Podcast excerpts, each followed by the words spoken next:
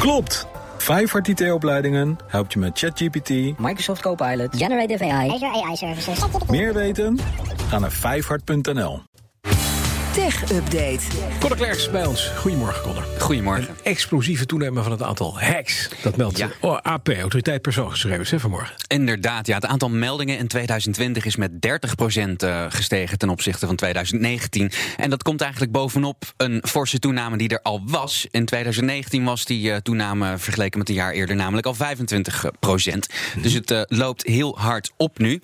Eh, de voorzitter van de AP, eh Aleid Wolfsen, die zegt dat veel mensen nou persoonlijk worden getroffen wanneer criminelen hun persoonsgegevens buitmaken.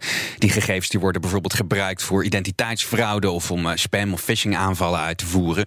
En die schade die kan dan heel snel oplopen. Wolfsen die waarschuwt dat mensen echt in de problemen komen, zelfs al hun spaargeld kwijt kunnen raken. Ja, en die criminelen worden steeds slimmer. Hè. Ze gaan steeds geraffineerder te werk, doen hun huiswerk steeds beter. Ja, dat klopt. Ze kijken vooral naar eh, organisaties die veel persoonsgegevens verwerken.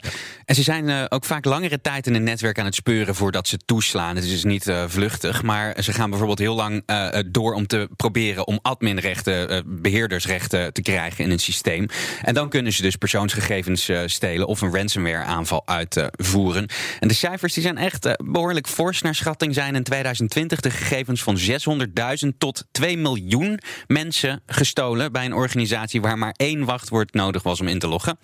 En Wolfse die zegt daarover dat mensen hun gegevens aan organisaties toevertrouwen en ervan uitgaan dat daar zorgvuldig mee om wordt gegaan. Maar dat is helaas niet het geval. Een van de oplossingen volgens Wolfse meer factor authenticatie. Dus bijvoorbeeld Ja. met een appje met een eh, biometrische scan of met een eh, sms'je. Ja, iets erbij, de dubbele double whammy. Precies. Maar wel zag de autoriteit afgelopen jaar minder datalekken. Ja, dat waren er in 2020 zo'n 24.000. Dat is ongeveer 3000 minder dan een jaar eerder. En dat zou dan vooral komen in een verandering in de werkwijze van incassobureaus. Want die stuurden eerder nog vaak eh, een betalingsherinnering eh, naar de verkeerde persoon. Eh, en dat geldt ook als een lek, want dan zie jij bijvoorbeeld dat ik mijn belasting betaald heb. Ja. En dat, dat is niet zo netjes. Maar dat schijnt nu minder vaak voor te komen. En daar gaan we even naar Brussel. Een opmerkelijk verhaal uit die Belgische stad. Want de chauffeurs van Uber. En dat lijkt me niet handig als je Uber-chauffeur bent. Mogen hun smartphone niet meer gebruiken. Nee, nee, voor een dienst die eh, volledig in een app zit, eh, is dat een beetje on- onhandig inderdaad. Ja, Uber-chauffeurs die mogen in Brussel niet langer ritten accepteren met een smartphone.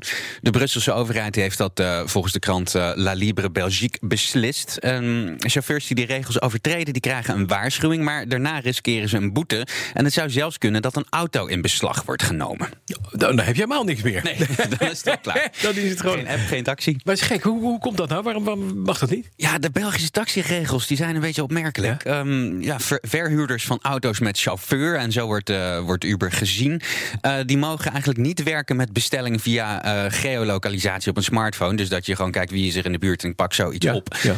En om een of andere reden moet er ook een overeenkomst tussen een chauffeur en passagier minstens drie uur van tevoren worden gesloten. Ja, Ja. dus dat, is, dat, dat is totaal niet hoe Uber werkt.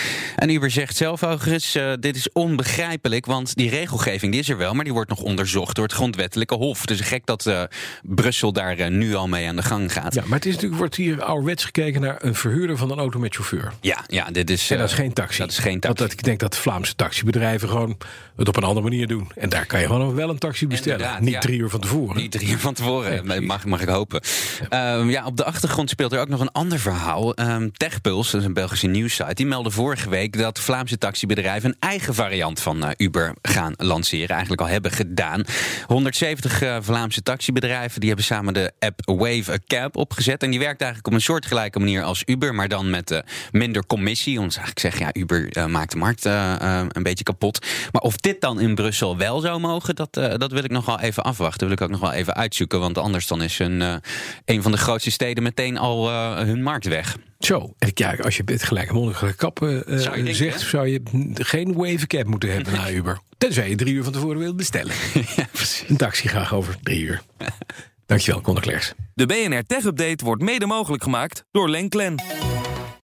Klopt! Dit is het moment om te starten met AI. Leer het in één dag met Vijfhart. Meer weten? Ga naar vijfhart.nl.